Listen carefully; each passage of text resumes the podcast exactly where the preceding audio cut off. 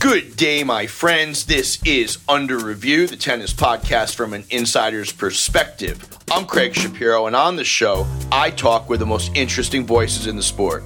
We have got a great show for you today. Our guest came up in Southern California, where he rubbed shoulders with the rich and infamous, hit balls with fabled champions, and received instruction from legendary coaches.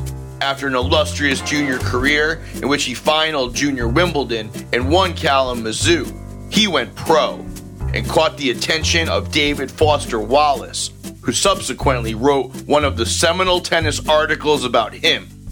But he's probably best known as one of the top elite coaches on the tour. He's worked with Azarenka, Konta, Pegula, and Bouchard.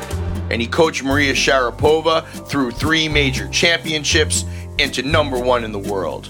Michael Joyce is going to share with us the machinations of coaching at the highest level. He's going to tell us which tennis great helped him link up with the legendary coach Robert Lansdorp, and he's going to tell us what exactly happened with him and Genie Bouchard.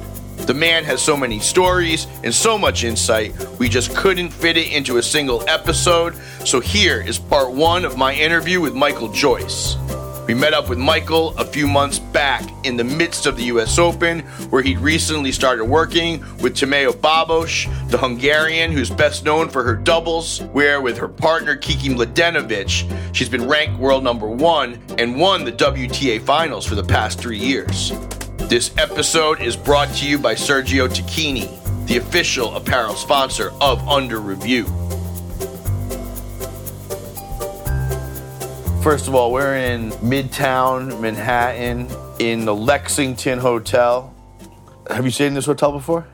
I did a few years ago. I think it was the Marriott, but now it's the Lexington Hotel. Yeah, This changed. changed name. Yeah. You- So you don't stay at the Parker Meridien? I stayed last year at the Women's Hotel is Essex House. Essex House on right Central across Park from the South. park. Yeah, that's the Women's Hotel. What they do is they give you a choice of about eight or nine hotels.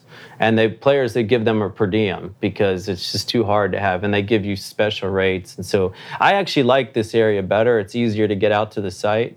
You go up to, you know, Parker Meridien or something, you gotta go an extra 20 blocks in the city. So we get out to the extra- site pretty Could be an extra half hour. Yeah. Gentlemen, you hear sitting cross legged is a prolific person in tennis. He was a player. He was the subject of a David Foster Wallace short story that, for all intents and purposes, is widely considered the greatest thing ever written about tennis. I've heard that a lot still this day. To this day, to, in, in history, Michael Joyce is with us. My man, thank you very much. Uh, it's, it's a pleasure.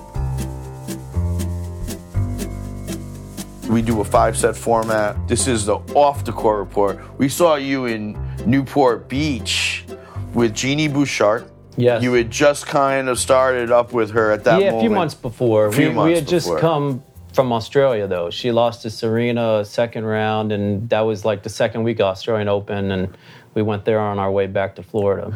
And you did good work with Genie. Um, and then by the Miami tournament, uh, it was a wrap. Yeah. Or yeah. uh, right after. Pretty the- much a few weeks after. and was that acrimonious? I mean, it was okay in some ways because I'm happy what I'm doing now, and, and when you're in this job, you you know these things can happen. You know, it's a job security as a coach uh, these days, especially in women's tennis, is pretty. Um, it's it, it, it's not not great. you know. I want to talk about that and the, the nature of that. But so now, um, you you had a short amount of downtime, I imagine. Yeah. And you live in Florida. You've got a young daughter, Daughter Maya, three three years old. Yeah. and so you just kind of what did you do? You just kind of hold it down, or do you start calling agents? People know that you're back out on the market. Like, what do you do? What's your move? Well, in Genie's case, it was a little bit strange because uh, she was doing pretty well, and she lost. Um, you know, she lost early in Indian Wells, Miami. Um, we decided she felt like she was a little burned out. Um, she had a little bit of injury in her her ab, and so she was going to take a little time off, which you know could have been a week, could have been two weeks. It turned out to be about a month. Uh, so during that time, I didn't do much. I mean, I spent a lot of time with my daughter, my wife, and and I was I felt like she was going to come back and we were going to start training again. And you know, she gave me and her trainer a call and basically said that she um, wasn't sure when she was going to start back. She wasn't sure uh, that she wanted to put the work in to get back more or less. And uh, as a coach, what you know, what can no, you say? I don't know her personally. I know just what others know, and it seemed like she was going buck wild in Miami. Yeah, during that Uh, after that, she shut that down. She was running around in a bikini playing football. She was, you know, doing uh, karaoke and all this other stuff, and it just doesn't seem like her head was in the game. No, I started working with her in October, and I actually went to Israel. She was there seeing a doctor because she had like a turf toe thing, and so I went to Israel. We spent 17 days there training, and she was awesome. I mean, she trained her butt off. She listened. She was she worked hard. I was I, I was thinking this girl, can, no, no doubt, she can come back. Usually, I can tell as a coach and having a lot of experience, I can tell usually pretty quick if I don't think somebody wants it or if they don't want to put in the work or they don't want. Uh, it was interesting with Genie because I didn't really feel that. I actually felt like she was uh, she was willing to put in work. She was willing to listen. She was willing to to do the stuff she needs to do to try to get back. However, that only lasted four months. Uh, You know, as a tennis player, you have to do this almost 52 weeks out of the year. Maybe with Maria, the years I was with Maria, she took basically two weeks off a year. Uh, usually, uh, right before the clay court season, after Miami, she'd take a week off, and then right before off season, she'd take a week off. And now that Hold on a second. That's it. that's it. You know, of course, you have certain, you know, you take a day off, you take a couple days. But I remember her going on a little vacation in the spring and a little vacation uh, before off season. And then we'd have a good six, seven weeks of training, and then you start Australia. And that was normal. Because also, when you take a week off or you go on vacation for a week or you do this kind of stuff, it usually takes a good two, three weeks at least to get back to what you were before. So to take two weeks or three weeks every month, eh, it's ridiculous, you know. And that's So where you don't think you don't think Roger Federer and Joker are taking weeks off? I maybe as they're older, they might take a little bit more, but they're not taking that much time off. You know, They're not shutting No, down. They're not shutting down. That that's what I mean. Shut down. Uh, you know, there's obviously you might win a tournament and you take a couple days off, or you shut down for two, three days or four days, but you don't see uh, somebody shutting down for a month or, or five weeks. I mean, that's crazy unless you have to. So no. So what do you do? You you get on the phone. You call IMG. You call ProServ. What do you? Or you Well, in Genie's case, it was strange because she actually, when I started with her, she was an, with an agent called Mark Fawcett, and I forgot the name of the agency, but they actually had stopped tennis in January or February. So she was actually agentless after like January. And this guy, Mark, or Matt, I'm sorry, it's Matt Fawcett, he ended up going to IMG. Genie was with IMG before and they don't have a great relationship. So she was actually agentless. So in this case, when she decided to take a little time off, I was in contact with really nobody. Um, talked to her mom a couple times who didn't know what she was doing either. So uh, I personally thought she was going to take a few weeks off and then um, you know start back. So I I wasn't. I just kind of relished the couple few weeks I had to spend some time with my family. You know, as time went on, three four weeks. Now we were getting closer to the French Open. She's not training. She said, not. I'm. Uh, she had a trainer named Scott Burns, who's a great guy, and I've known him. He's been her trainer on off for like five years. She wasn't in contact with him either. So we were both kind of sitting back. going, You know, all the work that we had done and she had done was just going away. So at that point, you know, she called us up basically and said, you know, it's. Um, uh, you, you know, it was it was nice. I mean, it wasn't. We had no hard feelings towards each other, but she straight out told us she didn't know what she was going to do. So in that case, I kind of put out. I actually put out a um, a statement uh, just saying that we were finished working. And uh, I got a message from Timea uh, about two minutes later.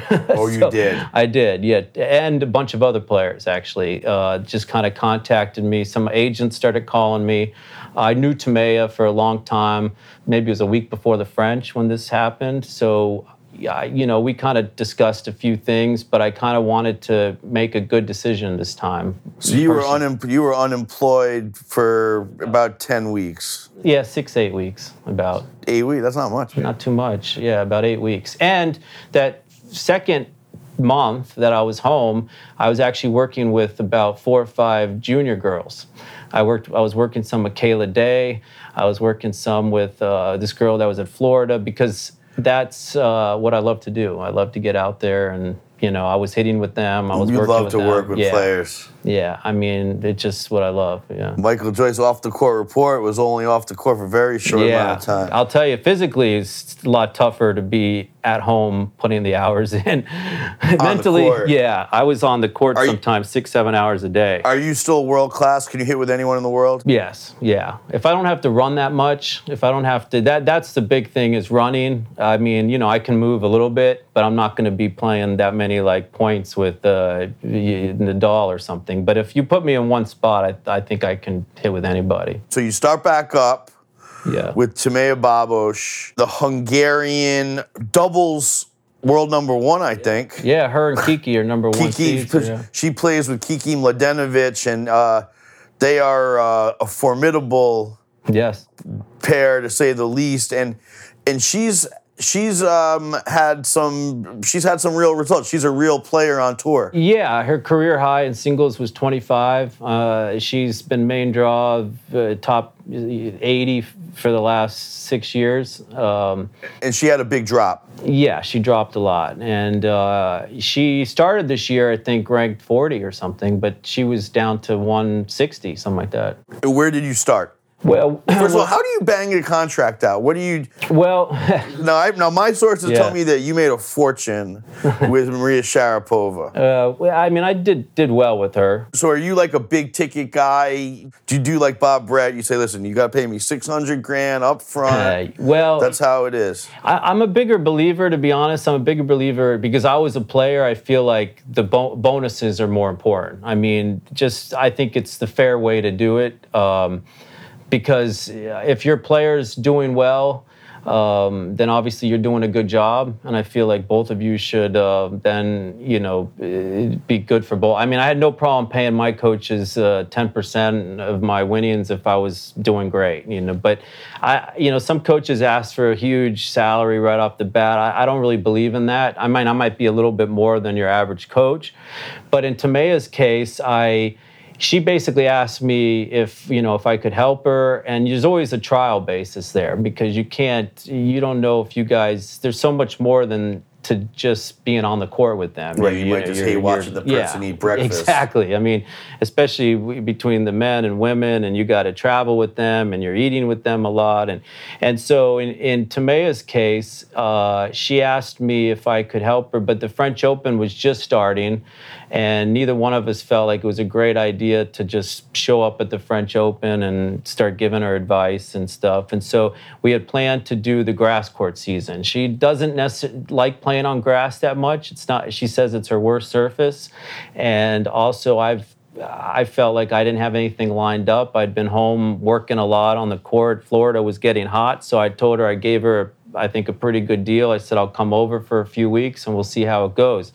And right off the bat, uh, I really liked her. She got to the finals of 100K right off the bat in singles, which was the best result she had had in this year. Where'd she get to? Uh. Ilkley, this tournament in Ilkley, uh, which was uh, right before Wimbledon. Hey man, a wins, win, wins Yeah, and, are and the thing that was interesting, what it, it- she was because her ranking had dropped in singles, she was in qualies at Wimbledon. But if she would have won Ilkley, the winner gets a wild card at Wimbledon. So all of a sudden, we were thrown into now she's playing Niculescu, who's a Niculescu's the slice and dicer. She's got that funky slice forehand. yeah, yeah, She's got the funkiest forehand maybe in the history. yeah, on this like crappy grass in Ilkley, and Timea ended up losing six four in the third. And then played qualies the next day and had to play Lisicki, who can play good for one match. Sabine Lisicki. a finalist at Wimbledon yeah, in qualifying. So she, unfortunately, she lost that match. Lisicki hit 22 aces, and uh, we were both disappointed because she had lost first round of qualifying. But we took those couple weeks because she was still in the doubles. We took those couple weeks to spend a lot of time. We practiced indoors a lot. It was a good opportunity for me to try to incorporate it things in her game I thought she could do better. Like And- what? Yeah, well, she's a very she plays very aggressive in doubles. She's got a huge serve. She's great around the net. When she plays singles or when I was watching her play this year, she was it looked like she was allergic to the net. She'd stand back six feet and she was playing very passive, uh, slicing a lot. Play, play, looked like somebody that didn't have a lot of confidence. Um, was trying to grind out matches, which she could do a little bit because she's a great competitor, but I felt like she wasn't using her weapons. She wasn't using her, um, you know, the things that she does well. And I'd seen her do that before in singles well. So I think grass wasn't the perfect place to work on a lot of stuff because grass also makes you be a little bit more aggressive and she was getting a lot of free points on her serve but but I feel like this summer the last 4 or 5 weeks especially on hard court she's been able to build on the stuff we worked there and she's won uh, uh, 15 16 matches this summer and she's almost she's back to the top 100 now already. It's funny because when i started with Genie she was like 140 she got up to 70 i started with Timea, she was 150 and she's back up to about 100 and she has no points to defend. So i could be actually one of the first coaches that's gotten two girls like into the top 100 in the same year in a small period of time which isn't easy to do yeah, which is actually I'm almost more proud of that than winning Grand Slams with Maria because you know that's uh, it, it's all fun to me. To I'm very competitive, so I like that stuff. Yo, listen up. Michael Joyce, one of the sneaky success coaches right this second. um, so when you started having the success, then you got to, what, what happens? The agent says, listen, we're going to give you a contract. Yeah, well, in Timea's case, she's a little she's the she's like a huge star in Hungary, but a lot of people don't know her anywhere else. Hungary is not a huge tennis uh, country. I mean, they've had some good players over the years, but she's was number one in doubles, which she's the first like Hungarian to be number one. So she actually her agent and she does a lot of stuff with her sister, her family. So I I've kept the deal kind of the same, just more or less a week to week thing. Also because I'm not with her that I'm afraid, but you know, eventually I'll if I stay with her, we'll have to do a contract. But sometimes I feel, and and I don't even know if this maybe happened with Genie a little bit, but sometimes I feel that the players, if they think that you could leave at any time, it helps a little bit too because you know she respects me.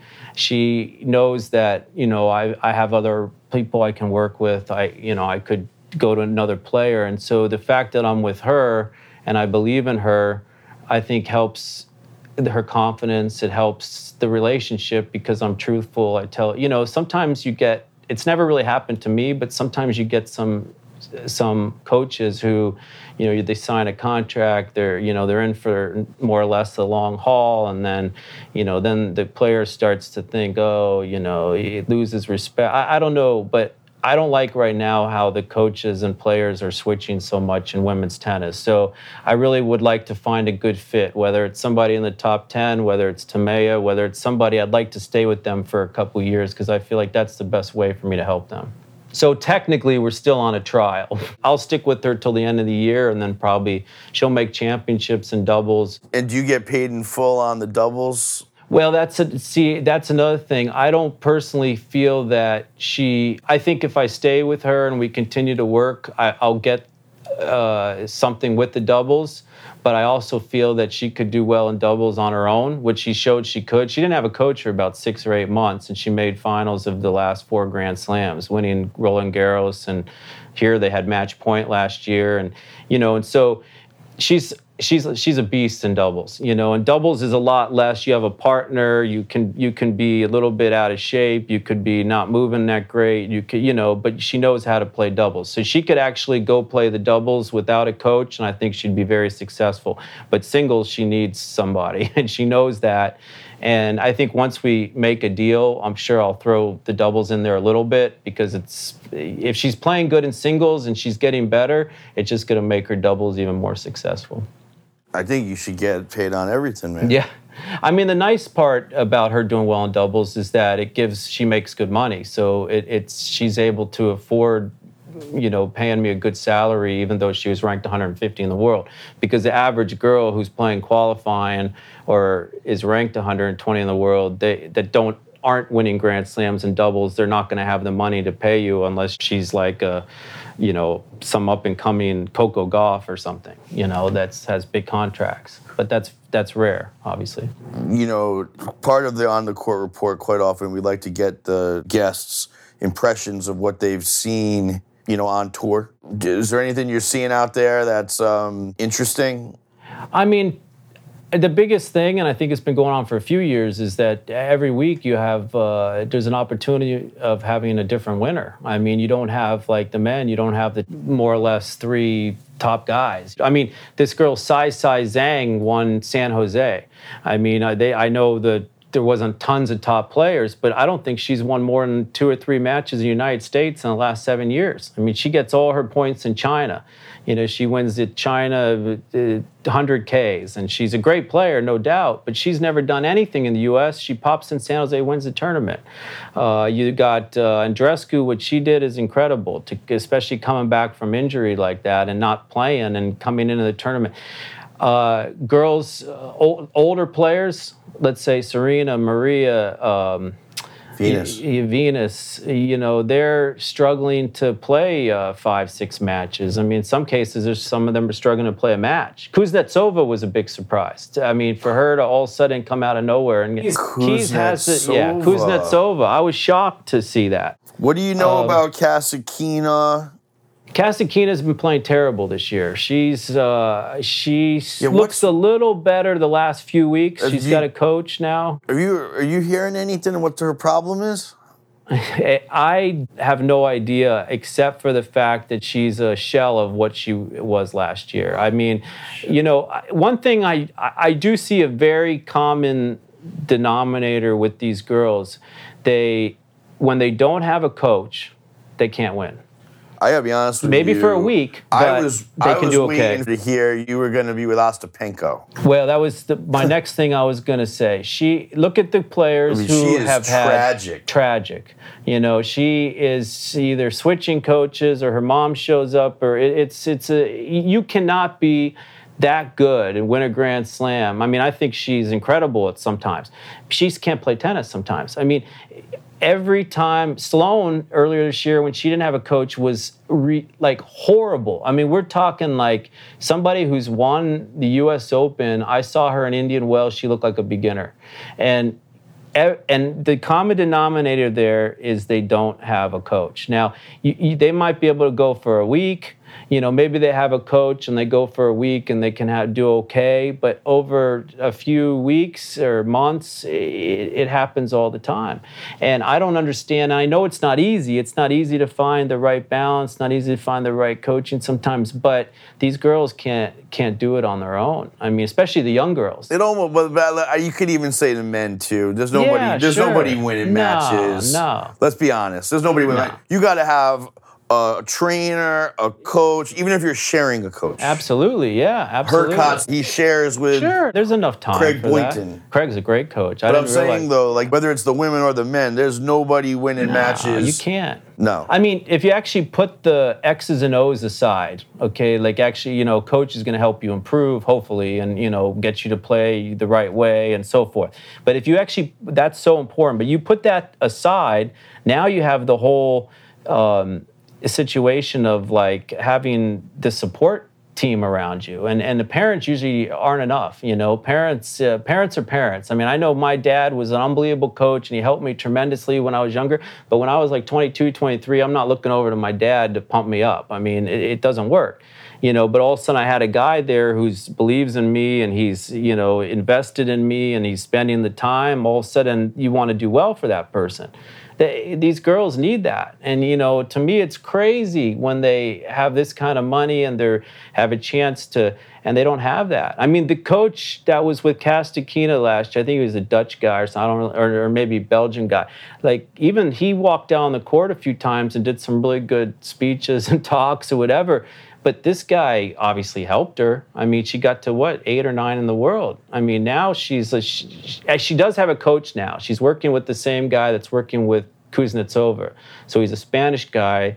So she's sharing him, and she actually looks a little better last few weeks, which not surprising. She has a coach, but to let yourself go that far, or like Ostapenko, to let yourself go that far, it, it's crazy to me. Yeah, and and it, it, it clearly seems to be symptomatic of the money. Well, Maybe. yeah, typically, typically, it I seems mean, like there's money so big, these Yeah. players are driving their own bus, and it goes sideways real quick. I mean, even Genie, uh, real quick, I'll tell you, in Genie, I had the thought process in my head that if she got back to the top 30, let's say, which she, she I felt she could, if she got back to the top 30 where she's seated in Grand Slams, she would probably make an extra couple million dollars a year. So instead of doing a energy drink on Instagram on the beach playing football for five grand, why not focus a little bit and get to 30 in the world, which she's definitely capable of doing, and then all of that is multiplied times a thousand. That You know how many people make that not make that mistake? It's it's it's actually nauseating to be honest. Yeah. But I see it in tons of players. And it's a known fact. I mean, a known fact that if they do it, if, if they're thinking about money, which a lot of them probably are, it's the same thing. You hire a coach, you win three extra matches, you pay for that coach. In some cases, maybe one extra match. You pay for that coach. It's like crazy to me. He's right. If you're gonna be a pro, you have got to pay for a coach. And if you want to look like a pro, you got to get into a Sergio Tacchini warm-up suit. And the good people at Sergio Tacchini have agreed to supply such a suit to one lucky under review listener. That's right, you could be hitting the court in the brand of champions like Hingis, Sampras, McEnroe, and Sabatini. Just hop on the Instagram, follow us and Tacchini, and when you see one of our giveaway posts, tag a friend who loves tennis. You'll be automatically entered to win a Tacchini warm up suit and a Tacchini bucket hat. Our Instagram handles are Under Review Tennis and Sergio Tacchini Official. Follow us and tag a friend. We'll announce the winner at the end of the month. And good luck. Now let's get back to my talk with the one and only Michael Joyce. Let's move into our third set. This is the part of our show where we talk about your career. I know probably more about you than than most. Um, we've talked to friends of yours, and you know certainly if you read the David Foster Wallace short story. Yeah. Yeah. it's not that short, by the way. Yeah, it's it's like not. 50 pages. Do you know the name of the story? Well, the book was called Supposedly Fun Thing I'll Never Do Again. And they took about three or four of his short stories that he had done in magazines. And you know, it wasn't supposed to be in Esquire. Wait, but I want to get to it. But I want to start. So, so you grew up in Southern California. yes. You're and you're a Southern California player. Oh, yeah. Yeah. Played all juniors there. Uh, my coach was Lansdorp growing up. How'd you start? my grandfather was a cameraman, a director of photography, and then my dad was getting into this uh, business as well. But he loved tennis. It was like something he loved when he was a kid. So he actually used to string rackets and he used to play at Plummer Park with Pancho Gonzalez and all this. And you know, he wasn't as Plummer Park in West Hollywood. That's a great park. Yeah, it had four or five courts. So he actually he used to work in the shop there, and he strung rackets. He said his first coach was Bill Tilden because these back in those days, those guys had to teach lessons. Big Um, Bill Tilden. Bill Tilden, yeah. So he just he wasn't as good, but he loved tennis. And then he did, however, go to the army, and they let him teach tennis there. So he said he didn't actually have to go to war because they all wanted him to keep teaching tennis to the colonels. So he got to skate out on having to Yeah. risk his Yeah. life. Yeah, they wanted their tennis coach there on the base. So he kind of got out of it for so many years. He built a court. Yeah, he built a court when I was uh, four years old for him because he uh, he would have the guys over on the weekend and he'd play. And so I,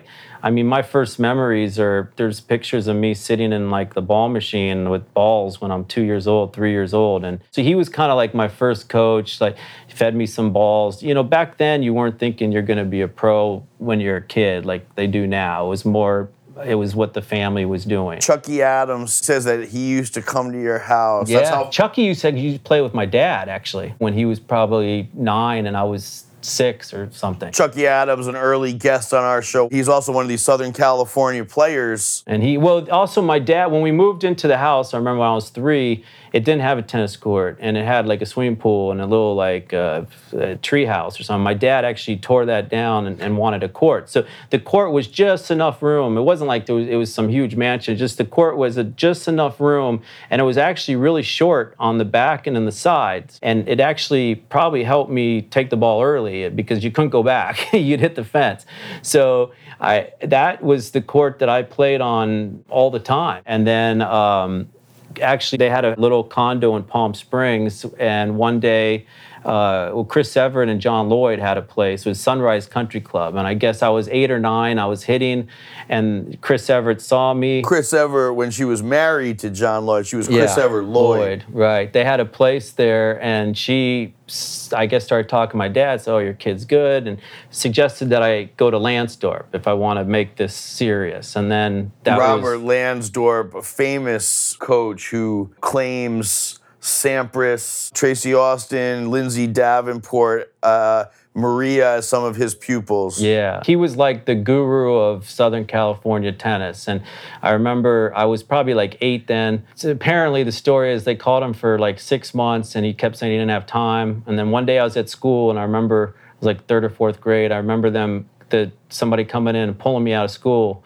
I didn't know why, and it was my parents, and they said, "Oh, we got you in with Robert, but you got to be there at 11." So I took my first lesson, which I have on video still, which I gave to Robert, and they put on Tennis Channel last year. They had some clips from it because my mom filmed it, and I took a lesson a week for the next, uh, you know, 12 years. What did you learn from him? Well, Robert was great teaching the fundamentals. He was uh, disciplined fundamentals. He, he pretty much taught me my strokes. My dad knew tennis well enough to where the stuff that Robert wanted me to do, worked on, I would work with my dad.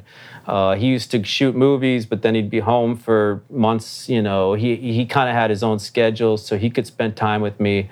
And since I had the court at the house, it helped. I did have a lot of other coaches or people my, that helped me. I mean, I remember I could go through the list. I mean, my dad used to hire these guys from UCLA to hit with me. Um, there was a guy named Bruce Foxworth that was uh, probably the smartest guy I've ever met tennis wise that hit with me for eight years, uh, twice a week. I worked a little bit with this coach, Paul Cohen, who was coaching a uh, teacher. Cohen. Yeah. Paul Cohen. Paul Cohen. We got to learn more about this guy at some point, but his name comes up a lot yeah. in pro tennis. I think he might have worked with Harold Solomon. Yeah, I think he might have McEnroe. worked. His big guy was Harold Solomon, and he had this one junior who I never met, but he supposedly was phenomenal. This guy Howard Schoenfield, and the guy ended up, you know, dying. And uh, but he supposedly was like one of the best juniors like of all time.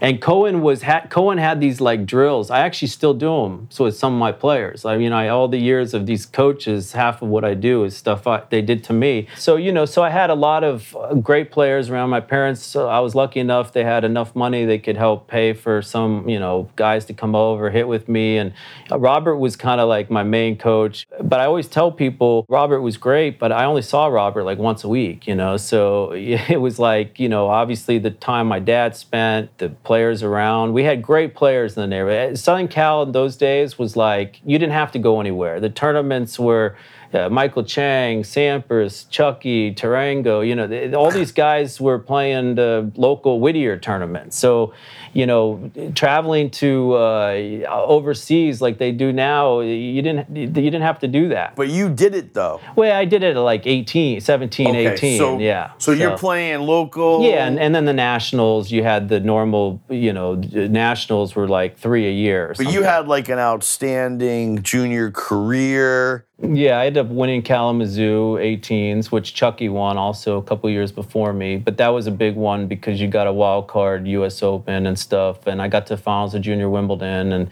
and who'd you uh, lose to in Junior Wimbledon? Enqvist.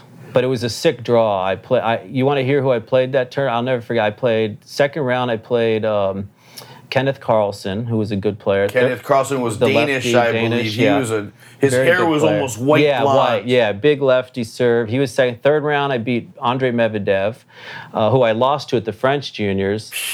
No quarters, I beat Medvedev. Semis, I beat Rosetsky. Finals, lost to Enqvist.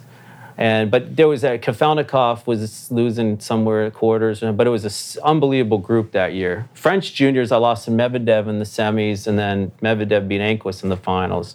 And then in the U.S., the best players were like Vince Spadea, uh, myself. Finals at Kalamazoo, I beat Ivan Baron, who actually won it the year before. Wow, Ivan Baron. Yeah, and so, but I Ivan actually, Baron, I believe the junior. father, they have the tournament that used to be in Coral Springs. yeah, now it's in Delray. Delray. Yeah, they owned that tournament. yeah. Um, Ivan Baron was a highly touted junior who never quite broke through. Yeah, he actually, I think he made a little bit of mistake. He won Kalamazoo and he ended up going to college for one year at University of Georgia, and then he went back to Kalamazoo, and then I beat him in the final. Um, and then he, yeah, he's actually the dad started that tournament, was the tournament director for years. Ivan took over, so I think Oh, Ivan, right? Ivan's now the tournament So director. he's in the but tennis the dad, business. yeah, yeah, and yeah, he took over that tournament, so he does the senior event there and everything. Shout out to Ivan Baron. Great guy. So how do you become a pro Well, player? I actually was supposed to go to UCLA because I grew up watching UCLA tennis. We lived nearby. That's how I knew all these guys, teacher, and I used to have these guys, David Livingston, came to my house, and you know, all these UCLA guys. I lived five minutes away. So we watched all the matches. Um, I wanted to go to school.